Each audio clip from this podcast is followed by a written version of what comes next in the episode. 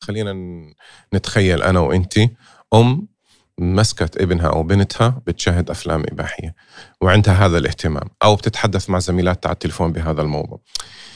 آه الآباء والأمهات اللي ما عندهم استعداد لهذا الأمر فورا ردة الفعل اللا إرادية هي الضرب والصراخ. أوكي؟ مع إنه ردة الفعل في هذا الحالة في هذا الموقف يعني حينصدموا منا المشاهدين والمتابعين إنه تسكتي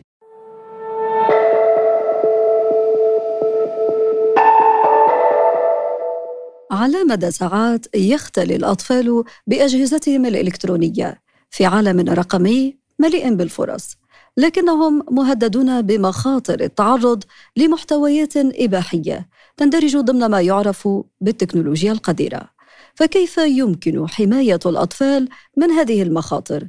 وما هو الخيط الرفيع الفاصل بين المراقبة والتجسس؟ مرحبا بكم متابعينا في هذه الحلقة الجديدة من برنامج بعد أمس من الجزيرة بودكاست. ولمناقشة هذا الموضوع الهام والحساس أسعد باستضافة الدكتور سهيل عواد المستشار التربوي والخبير في تطوير قدرات الأفراد والمؤسسات. أهلا وسهلا بك دكتور سهيل. نورت الأستوديو أبو أصيل. شكرا لك يا أستاذة. أنا سعيد جدا بلقائي معكم مرة أخرى في موضوع آه، إن شاء الله نقدم فيه الفائدة لمستمعينا ومتابعينا بإذن الله تعالى. وأنا على ثقة في ذلك لك سلام. دكتور سهيل بداية كيف يصل المحتوى الإباحي للأطفال؟ هو في وسائل كثيرة ممكن يوصل آه، المحتوى الإباحي للأطفال وخل أول شيء ممكن آه، يظهر من خلال آه، اهتمام الطفل من الصحبة والرفقاء واهتمامهم وتناقل الموضوع بينهم كمان ظهور المحتوى كمان على الأجهزة اللوحية آه، بالمتابعة على الإنترنت حتظهر هذا المحتوى. أحيانا الطفل نفسه بيكون عنده فضول إنه إذا ظهرت أمامه هذه الأمور إنه يتعمق في معرفتها ويتابعها. ففي فرص كثيرة ممكن تظهر من خلالها آه، لأطفالنا هذه المحتويات. وبالتالي الكنترول عليها هو ممكن ما نحكي إنه مش ممكن. ولكن بنفس الوقت طرق والوسائل اللي بتوصل من خلالها لأطفالنا آه، أحيانا تكون سرية لا نعلم بها نحن الأهالي أو لا نعلم بها نحن الكبار. لذلك يجب أن نضع في عين الاعتبار إنه ممكن أطفالنا توصلهم هذه الأشياء وممكن إحنا كمان نجد أطفالنا مهتمين أو يشاهدوا هذا المحتوى. ولننطلق من هذه الفكرة الأخيرة دكتور سهيل وهي آه، الأطفال هم نفسهم يبحثون عن مثل هكذا محتوى. فما هي الأسباب؟ آه، الأسباب الرئيسية أول شيء خلينا نأخذ السبب الرئيسي أنه هي غريزة أول شيء موجودة في الإنسان. ولو لم تكن قد ظهرت آه، عند الأطفال بسن مبكر. ولكن هي موجودة هي غريزة إنسانية موجودة في الإنسان. ويبدأ هو يستدل عليها. من أول خيط يحصل عليه سواء من صورة من حديث مع أحد الرفقاء أو من مشهد أيا كان. وبيبدأ يتعمق الطفل في معرفة هذا العالم بدافع غريزته الفطرية. الغياب الأهل والفراغ اللي موجود أحيانا عند أطفالنا سهولة الوصول إلى التكنولوجيا والإنترنت آه، زمان الجيل اللي قبل الإنترنت كان صعب إنه يوصل لهذه الأمور. يمكن من بعض المجلات يمكن بعض الأفلام اللي كانت بسرية شديدة توصل لبعض الناس. لكن الآن الموضوع آه، وبسبب للأسف يعني جهل الأهل في السيطرة على الوسائل اللي من خلالها ممكن توصل لأطفالنا. مثل الحماية اللي ممكن إحنا نضعها على آه، وسائل التواصل على الأجهزة اللوحية آه، والرقابة. يعني اليوم إحنا إذا بنشوف أولادنا آه، بدأوا يميلوا إلى الانعزال في غرفهم. بدأ يظهر عليهم سلوكيات غريبة اهتمامات غريبة. يعني ابني مش ابني الطبيعي اللي أنا بعرفه. هذا الموضوع يستدعي مني إني أنا أهتم وأشوف شو ماذا يوجد في عالمه السري هذا هذا الطفل.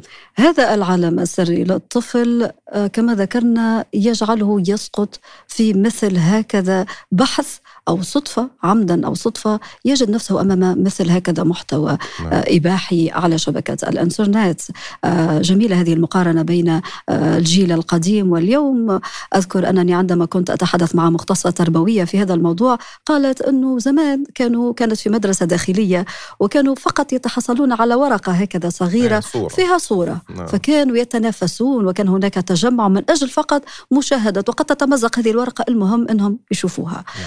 فبالتالي نتساءل هنا ما الذي يتضمنه هذا المحتوى الإباحي الموجه للأطفال خصوصا؟ أولا رسائل. إذا إحنا ركزنا على المدخل الرئيسي وهو أفلام الكرتون آه، راح نلاحظ أنه في آه، مشاهد وفي كلمات إيحاءات معينة وهذه الإيحاءات الإيحاءات قد لا تكون مباشرة وواضحة في البداية. ولكنها تغرز في عقول أطفالنا. وبالتالي مشهد ورا مشهد وتكرار ورا تكرار حيبدأ يغرس في الطفل هذا النوع من الاهتمام. وبالتالي يظهر على سلوكياته لما بيكبر. وهذا الشيء اللي حيجذبه بعيدا عن لعب دور مفيد في المجتمع بصير له اهتمامات ضائعة فصن... عفوا صناع المحتوى هذا إذا كان لهم أهداف غير أخلاقية وأهداف لقتل جيل أو انحرافه أو تسطيحه الفكري هم فنانين في زرع هذا المحتوى حتى في أغنية مخصصة للأطفال أو أفلام كرتون أو أي فيديوهات ممكن تكون موجودة. إحنا كآباء أو أمهات كل ظلنا بأنهم هم أطفالنا بتسلوا على الإنترنت أو على اليوتيوب أو ربما إحنا بننشغل عنهم في مسؤولياتنا اليومية. يعني آه، من هذا المنطلق دكتور عواد نحن نتحدث عن صناعة كاملة موجهة للأطفال باعتبارهم زبائن إن صحت العبارة. يمكن أن يستمروا في تلقي مثل هكذا محتوى على مدى طويل إلى أن تتم توعيتهم. يعني المسألة تأخذ وقت كبير ويمكن أن يستفيد هؤلاء الصناع لمثل هكذا محتوى من هذه الشريحة شريحة الأطفال. هو شوفي أنا حتكلم في نقطتين مهمات. اولا أنا ما بحب أركز على فكرة المؤامرة رغم إنها موجودة يعني. يعني بس ما بدي أعيش إني أنا ضحية ناس بتآمروا علينا وعلى أولادنا. لأنه لكن هذا بال... موجود بس هي موجودة. عوض. نعم. لكن ما أضل أنا ألعب دور الضحية في الحياة. إنه في ناس بتآمروا علينا وبرسلوا لنا رسائل وبوصلوا محتوى لأطفالنا وبلوثوا تفكير أطفالنا وبصنعوا جيل ضائع مسطح فكريا. لكن بنفس الوقت آه، في في تجار بالموضوع في يعني هي بالنسبة لبعض المؤسسات لبعض الشركات لبعض المجالات الأعمال هي business نعم. هي business وإحنا بنخلق جيل قادم يستهلك هذا هذا النوع من الإنتاج. يعني في في بعض حتى أنا شفت مشاهد كرتونية فيها إيحاءات جنسية. م. وهذه الإيحاءات أحيانا بتظهر على سلوكيات أطفالنا. هو لا هو أصلا ممكن يكون طفلي ما عنده فكرة إنه هو الشيء اللي بيعمله غلط. لأنه إحنا لازلنا ما وصلنا إلى المرحلة العمرية اللي أفهم ابني إنه هذا الموضوع أو أنا أتكلم معه حتى بصراحة في هذا الموضوع. سنصل إلى هذه النقطة نعم. دكتور عواد ولكن خلينا نمر إلى النقطة المهمة، نحن تحدثنا عن الأسباب، عن كيف يصل هذا المحتوى للطفل، عن من يقف وراء صناعة مثل هكذا محتوى، الآن ضروري نتحدث عن التأثيرات دكتور عواد، ما هي مخاطر هذا المحتوى وتداعياته على الطفل؟ في علم اسمه البرمجة اللغوية العصبية. أي أن العقل يتبرمج باللغة سواء اللغة اللي إحنا نتحدث فيها أو بنسمعها أو حتى بنتحدث فيها مع أنفسنا. إذا كان العقل يتبرمج باللغة فما بالك إذا كان العقل إذا كان الإنسان نفسه يشاهد هذه المشاهد وتزرع في مخيلته. الإنسان هو محتواه الفكري محتواه ما جاء من الماضي وأصبح هي ذاكرته. ولذلك الله سبحانه وتعالى قال إن الله لا يغير ما بقوم حتى يغيروا ما بأنفسهم يعني أفكارهم. فالتأثير من هذه الأمور أولا أنت بتصنع آه، إدراك فهم إدراك عقلية مبنية على اهتمامات قد تدمر الإنسان نفسه مستقبلا. هذه نقطة. نقطة ثانية آه، آه، الجذب وزرع اهتمامات تبعد الإنسان عن رسالته في الحياة. آه، نقطة مهمة جدا جدا جدا وهذه يعني بنشاهدها إحنا في المشاكل الحياة الزوجية. الطفل من طفولته إلى أن يصل سن الزواج زرع في رأسه رسائل لا يجدها في الحياة الزوجية. أوكي لأنه الأفلام ال- الإباحية ما بتجيبوا أي إنسان تمثل هي بتجيبوا إنسانة يعني كاملة الأوصاف خلينا نتكلم. لما بتصير في مشاهد لا يجدها في الحياة الزوجية وبالتالي هو بنصدم الآن. مهم. فهذه نقطة مهمة جدا إنه ما يزرع في الطفولة يظهر في الكبر وبالتالي يظهر على سلوكياتنا. نقطة مهمة جدا. خلينا نتكلم عن نقطة الأولويات. لا يصبح لطفلي أولويات مثل أولويات مشاهدة هذه الأمور مم. والاستمتاع فيها بدل ما انه أنا أخليه يستمتع بهوايته مهم. يستمتع مثلا في موهبته مهم. يستمتع بقراءة قصة بالجلوس معنا والحديث تصبح هذه بالنسبة له يعني الأولويات ب- بلغة أخرى دكتور عواد يعني الطفل ينغمس في الجسد يبحث عن أشياء تتعلق بتشييء الذات. وهذا خطر كبير على أنه آه، يتسبب في تشويه آه، فكرته وتصوره الذهني عن العلاقات الإنسانية. إحنا ربنا سبحانه وتعالى لما خلقنا خلقنا بطريقة اهتمامنا بهذه الأمور يظهر في سن المراهقة. فما بالك إذا أصبحت هناك فرص آه، تدفعنا للاهتمام بالأمور هذه قبل هذا السن وفي عمر مبكر الطفل يصبح عنده نوع من التشويش كأنه أنت ضربتي كمبيوتر فيروس. فهو ما يعرف هذا هذا الشيء هل ممكن أعمله مع أختي مع أمي مم. مع جارتي مع صديقتي مع زميلتي في المدرسة أو في ال... فهون بتبدأ ال... ال... ال... لأنه فعلا الطفل انضرب فيروس ما ليس هو في السن اللي ممكن يخليه يعرف هذه الأمور متى وأين ويجب أن تكون فبحكم طفولته بتبدا عليه تظهر مم. السلوكيات هذه. اللي إحنا وربما الأخطر دكتور عواد هو الإدمان على المحتوى الإباحي في سن طفولة مبكر فما هي مؤشرات هذا الإدمان؟ سيدتي ال- الجنس متعة وكل شيء يخلق للإنسان متعة يخ يفرز في عقل هذا الإنسان هرمون اسمه الدوبامين مم. هرمون الإدمان هذه الهرمونات الإدمانية اللي بتعود الإنسان على الشيء ويصبح ينادى من الداخل إنه مم.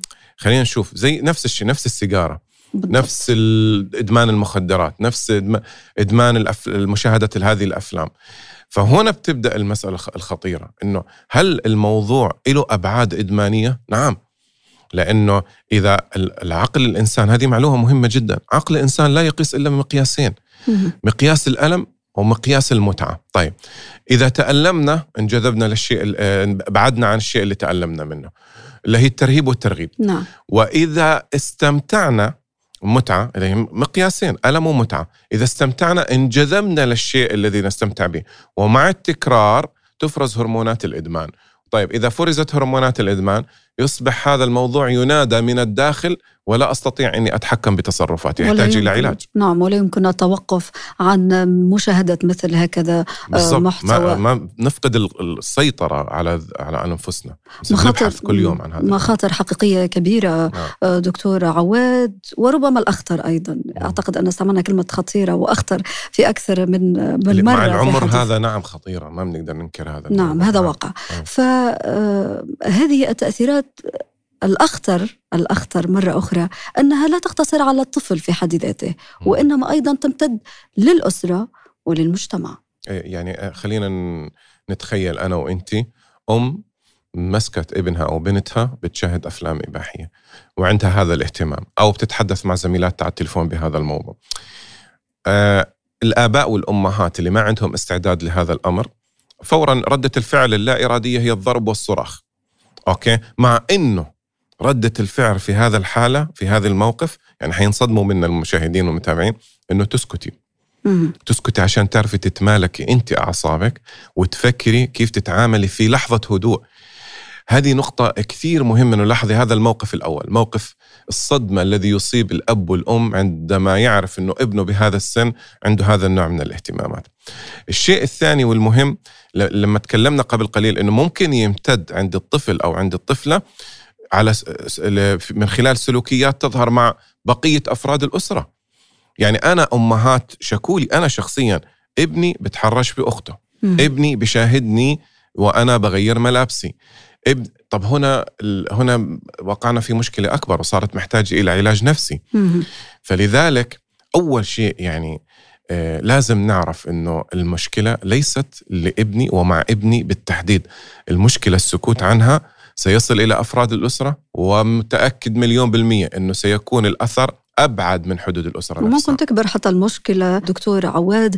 آه قد تؤدي أحيانا إلى طلاق بين الأزواج. أنت ما عرفتيش تربي ابنك. أنت ما عرفتيش آه، يعني تتعاملي مع ابنك بخصوص هذا الموضوع لهذا على فكرة هذا واحد من أسباب التوتر الذي يصيب الأم إنه إذا عرف الأب سيتهمها هي بالتقصير. بالضبط بالضبط. وهذا أيضا يؤدي إلى أنه الطفل لما يشوف ردود الفعل في وسط العائلة وكأنه تسبب في انفجار أسري نعم. في حالة من الاستياء فيحس حاله أنه هو السبب في كل هذه المشاكل وقد تؤدي أحيانا حتى إلى الانتحار وفق عدد مشاكل من الدراسات. مشاكل نفسيه للطفل نفسه. آه، فقدان الثقة بالذات آه، ضعف الثقة بالذات الشعر آه، بأنه منبوذ في الأسرة بالضبط. بيشعر بأنه عار على أهله ولما يشعر الإنسان بأنه عار يبدأ يبحث عن استئصال نفسه من الحياة يعني أنه ينتحر. بعض الشهادات التي قرأتها في بعض مجموعات الفيسبوك حقيقة تعتبر مطبخ للتجارب هذه نعم. المجموعات. آه، أم تقول أنه أول ردة فعلها حكت مع بنتها أنه هذا الشيء مش موجود في عائلتنا. يعني كيف؟ يعني أنه هي كثرة الصدمة حاسة حاله أنه هذا عيب هذا خط أحمر ومش معقول إنه بنتها تطلع على مثل هكذا أمور أو تحكي آه، فيها. وهذا يقودنا آه، دكتور عواد إلى الحديث عن واقع هذه الظاهرة في مجتمعاتنا العربية. هي مشكلتها المشكلة الرئيسية إنه الأب والأم ما عندهم هذا النوع من الثقافة والاستعداد المسبق لظهور هذه الأحداث في أسرتهم. آه، أول شيء أنا ضد فكرة إني أزرع في رأس بنتي أو ابني آه، بهذا العمر إنه هذه الأشياء آه، خلينا نحكي العلاقة الجنسية هي علاقة مرفوضة وخاطئة وليست في أسرتنا لأنه على فكرة أنت بتخلق إنسان فاشل في الحياة الزوجية في المستقبل. وهذا الموضوع روح اسألوا عنه مراكز الاستشارات العائلية. شوفوا أنه السبب الرئيسي وراء المشاكل الزوجية الثقافة الخاطئة الثقافة الجنسية الخاطئة. هذه نقطة. نقطة ثانية وهي مهمة جدا. لما الأب والأم فعلا يعني إحنا يعني خلينا ناخذ فكرة بسيطة. أنا بكرة عندي امتحان علوم حدرس مادة العلوم. بعد بكرة عندي امتحان رياضيات حدرس مادة الرياضي رياضيات. يا يا أخي أنت مقبل على الحياة الزوجية؟ اقرأ في الحياة الزوجية. مقبل على إنجاب طفل؟ اقرأي في إنجاب الطفل والاهتمام بالطفل.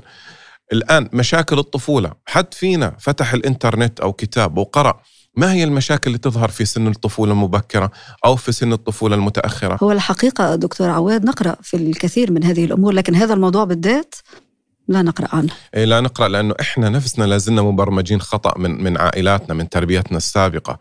يعني آه تخيلي أنه مثلا آه ابني يشوفني ماسك كتاب عن التربية الجنسية مثلا أو الثقافه تقرا بس تقرأه بالسر يعني. okay. فهي الفكرة إنه أنا مرفوضة عندي okay؟ وبالتالي مرفوضة في بيتي. طيب ابني الآن وبنتي آه يعني لما بيكبروا بتبدأ تظهر عليهم مفاهيم غريبة. إنه العلاقة الجنسية بين الزوجين هي نوع من ال من ال نعم خلينا نقولها يعني من الق... آه خلينا يعني نقولها يعني من يعني ومن ف... القذارة يعني بالقذاره آه. يا... إحنا في بداية هذه الحلقة تحدثنا عن أنه هذه تكنولوجيا قذرة تقود الأطفال إلى محتوى غير واقعي في الحقيقة أحيانا هناك ممثلون يجسدون هذه الم... هذه المشاهد التي صح. تشيء الجسد كما كانت تشيء الذات وكذلك تكرس آه تغرس العنف ضد المرأة آه لكن لم تجبني دكتور عواد عن النقطة التي سألتك بخصوصها وهي واقع هذه الظاهرة في مجتمعاتنا العربية. أولا هي موجودة إحنا ما بنقدر ننكرها. هذه نقطة. نقطة ثانية آه، أنا حكيت أنه يجب أن نتوقع ظهورها في بيوتنا في منازلنا في أسرنا. الشيء الثالث والمهم أنه لازم أنا أستعد أوكي أنه كيف أتعامل بكرة مع ابني في, هذه في هذا الموضوع. وشيء مهم لما أتعامل ما أخرب ابني هو صح عنده مشكلة الآن. يعني مش أطلع فيروس أغرس فيروس ثاني في راسه طيب هل هناك إحصائيات تتعلق بواقع هذه الأمور؟ إذا كان في إحصائيات ممكن تكون على مستوى دولة أو على مستوى مؤسسة، لكن إحنا مشكلتنا ما زلنا في العالم العربي. لا يوجد جهة توحد الإحصائيات في العالم العربي، وهذه مشكلة لأنه لما بنخلق حلول لأي مشاكل في العالم العربي لابد ما من بنعرف حجم تشخيصها المشكلة. لابد من تشخيصها. طيب دكتور سهيل كيف نحمي أطفالنا من هذا المحتوى آه، الإباحي الخطير؟ وكيف يمكن أن نقدم حلول عملية؟ خلينا نقسم الحلول إلى قسمين، حلول آه، تقنية وحلول سلوكية آه، OK، الحلول التقنية الآن في كثير مواقع وفيديوهات على الإنترنت بتشرح لنا أنا الجهاز إذا بدي أعطيه لابني كيف أعمل بعض ال options أو بعض الحركات في الجهاز وأمنع ظهور هذه الأشياء في الجهاز. طبعا هذا الشيء لا يعني إنه أنا منعت 100% لأنه عز... تكلمنا قبل قليل إنه في إيحاءات وإشارات حتى في الأفلام الكرتونية. طيب هذه نقطة. لكن أنا ال- ال- ال- ال- حقلل من فرص ظهور هذه هذا المحتوى لابني أثناء مشاهدته التلفاز أو حتى ال- الأجهزة اللوحية مهما كانت. فهذه نقطة. النقطة الثانية كمان أحاول أقلل من جلوس أطفالنا في غرفهم لوحدهم ومغلقة. يعني نبعد عن الخلوات لأطفالنا. الشيء المهم جدا بين فترة وأخرى مثل ما أنا بهتم بأي شيء أركز اهتمامي مثلا على أبنائي. يعني لو كل أسبوع مرة أو مرتين إنه شو في بتليفونه مم. لما بيجلس في غرفته شو بيشاهد لما بيحكي مع زملائه آه، شو المواضيع اللي بيتكلم فيها ولكن ألا يمكن أن يسقط هذا الأولياء في مراقبة. أنه أنا انتهاك بتكلم. خصوصية أبنائهم ما هو شوفي إحنا ما بنتكلم في شيء اسمه خصوصيات أبناء في مساحة معينة لابني بس آه، يعني إذا أنا كموظف مديري بحق له يجي يفتش كمبيوتري و... ويطلع على عملي و... ويتدخل في كل صغيرة وكبيرة داخل عملي. طب ما بالك ابني؟ ما هو إحنا لازم نقطة هاي مهمة إنه إحنا كمان لازم نؤمن إنه أنت كأم أو أنا كأب إن سيطرة في التدخل في حياة ابني لأحميه. أوكي؟ مش بالله بحجة التربية الحديثة والمفاهيم الحديثة وخصوصية ابني إني أنا كمان آه، أخلق مجرم للمجتمع بكرة لأني والله ما عرفت آه، أخترق خصوصية ابني. مم. هذه نقطة. نقطة مهمة جدا اللي هو الحل الثاني. الحل الثاني أولا إحنا في مجتمع عربي ومجتمع مسلم بنفس الوقت وحتى في الأديان الأخرى في قيم تربوية. قيم تربوية. هذه القيم لازم تزرع. يعني لما بشوف ابني إنه بنظر لهذه المشاهد بفهمه ما الحلال والحرام. مش غلط إني أدردش معاه. لما بشوف ابني مثلا يحاول إنه آه، صارت تظهر على سلوكياته مع بنات الجيران مع ايا كان بحاول أفهمه شو الأبعاد الموضوع, الموضوع أبعاده من حيث إنه هو والله أنت أنت بترتكب جريمة يا ابني. أنت أنت الآن سلوكياتك وين أخلاقك؟ وين تربيتك وين مفاهيمك وين شخصيتك وين كيانك؟ أنا بحبك تظهر بالطريقة وكذا وكذا وكذا. شوية حوار بسيط. أه ولكن نبعد عن فكرة الضرب وأخذ الجهاز بسرعة لأنه أنت أصلا كأنك بتعمل الارم إنه في شيء لازم تشوفه من وراي. أوكي؟ لكن يعني أمامي تدفع. أنه يخبي. بالضبط. أنا برأيي الشخصي وليس يمكن ما رأيي الشخصي ما له مراجع علمية إذا الناس بتأيدني أو لا. إذا شفت ابني بيشاهد محتوى إباحي أول شيء حاول توقف الموضوع لأنه هو أول ما يكتشف إنك شفته هو حيوقف المشاهدة. مم. اسكت أخذ الجهاز بكل هدوء اترك الموقف هذا يهدى لأنه أنت توترت والولد توتر. ولما تشوف الأمور هديت بعد ساعة ساعتين ثاني يوم مش مشكلة. اطلب من ابنك أو بنتك انه أنا محتاج اجلس معك ونتكلم.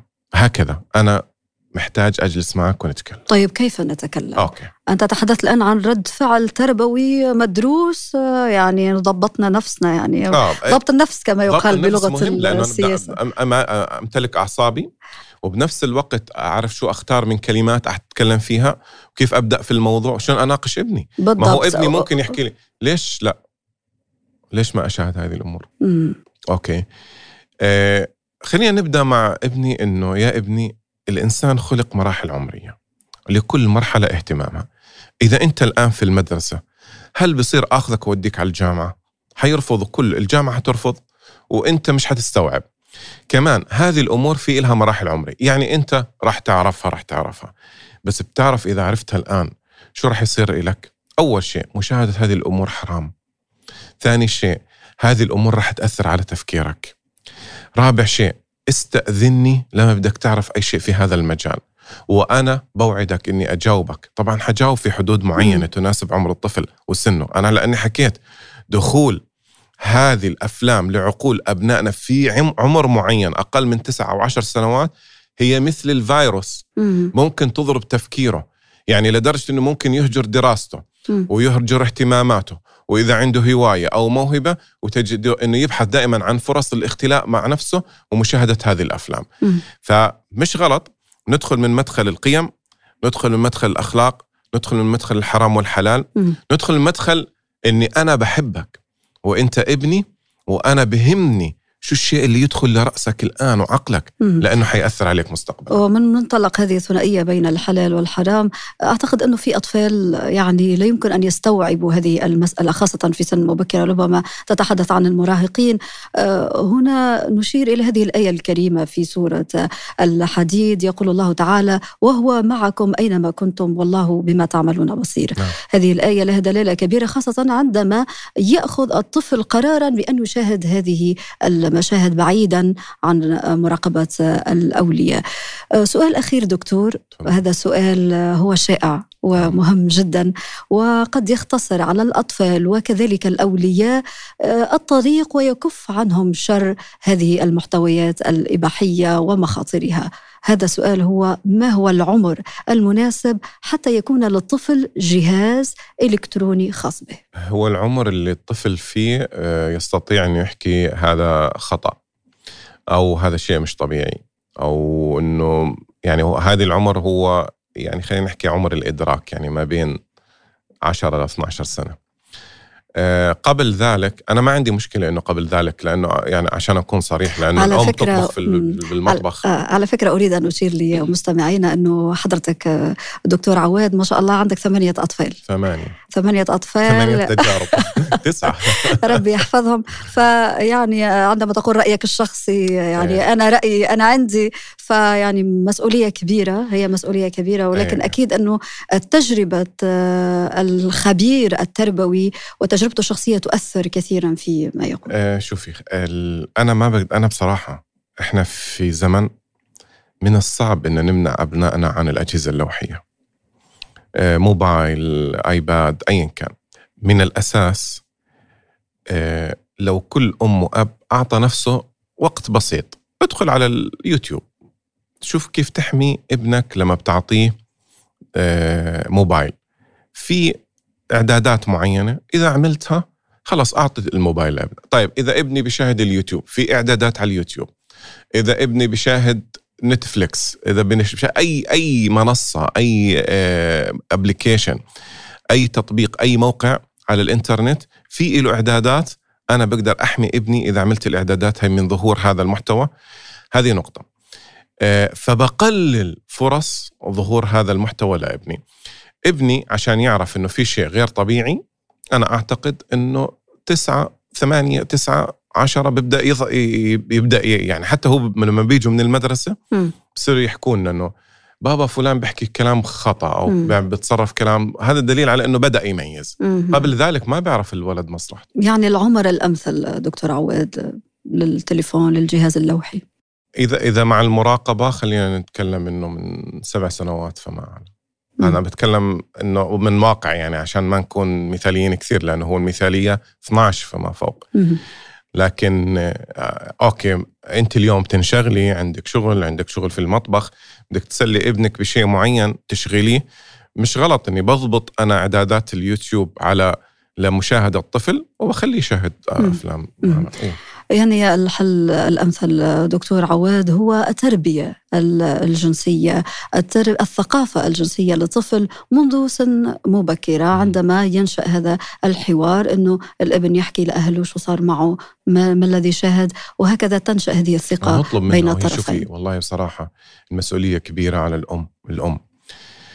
آه، يمكن الأب شوية كمستشار للأم في هذا الموضوع لكن الأم اللي حتفهم ابنها وبنتها أنه حتى أجسامكم وين الناس مسموح لكم مسموح لها تلمسكم وين. مش مسموح لها تلمسكم. وشو المواضيع اللي مسموح لها تتكلم معكم فيها؟ ولما تسمعوا إنهم بدأوا يتكلموا في كذا وكذا ستوب ما بدي أسمع هذا الكلام. وعلى فكرة دكتور عواد هذا جدل كبير صار حتى في الكثير من المدارس وأن في عدد من الدول الغربية وكذلك في عدد من الدول العربية هو هل ندرس مادة تسمى التربية الجنسية في المدارس أم لا؟ ربما هذا السؤال يفتح أفاق أخرى لهذه الحلقة ولنقاشنا إذا كانت إذا كانت مقيدة بالقيم وبحدود معينة آه، مش غلط لأنه أولادنا في سن معين راح يبحثوا عن هذه الثقافة وممكن يحصلوا عليها بطريقة خاطئة. وبنكون أمام مشكلة كبيرة لأنه كان في فرصة في أيام الدراسة إنه يحصل عليها بطريقة صحيحة تحت مسيطرة وتحت مراقبة. ولكن الأهم هو الأهل ثم الأهل ولا نكتفي فقط بالحلول التقنية وإنما هو الأساس كما ذكرنا الحوار وهذه الثقافة الجنسية هي المبكرة. الثقافة اولا يجب أن تكون عند الأب عند والأم الأب. ثم تنتقل إلى الأبناء. صحيح. الدكتور سهيل عواد المستشار التربوي والخبير في تطوير قدرات الأفراد والمؤسسات شكرا جزيلا لك على هذه الحلقة المفيدة والممتعة. العفو أنا كنت سعيد جدا بهذه الحلقة وإن شاء الله نكون قدمنا الفائدة مستمعينا ومشاهدينا. أرجو أن تكون كل هذه الرسائل وصلت حلقة بالفعل مهمة رغم مضامينها الخطيرة ولكن نرجو أننا وفقنا في ذلك. شكرا لكم متابعينا على متابعة هذه الحلقة من بودكاست الجزيرة بعد أمس.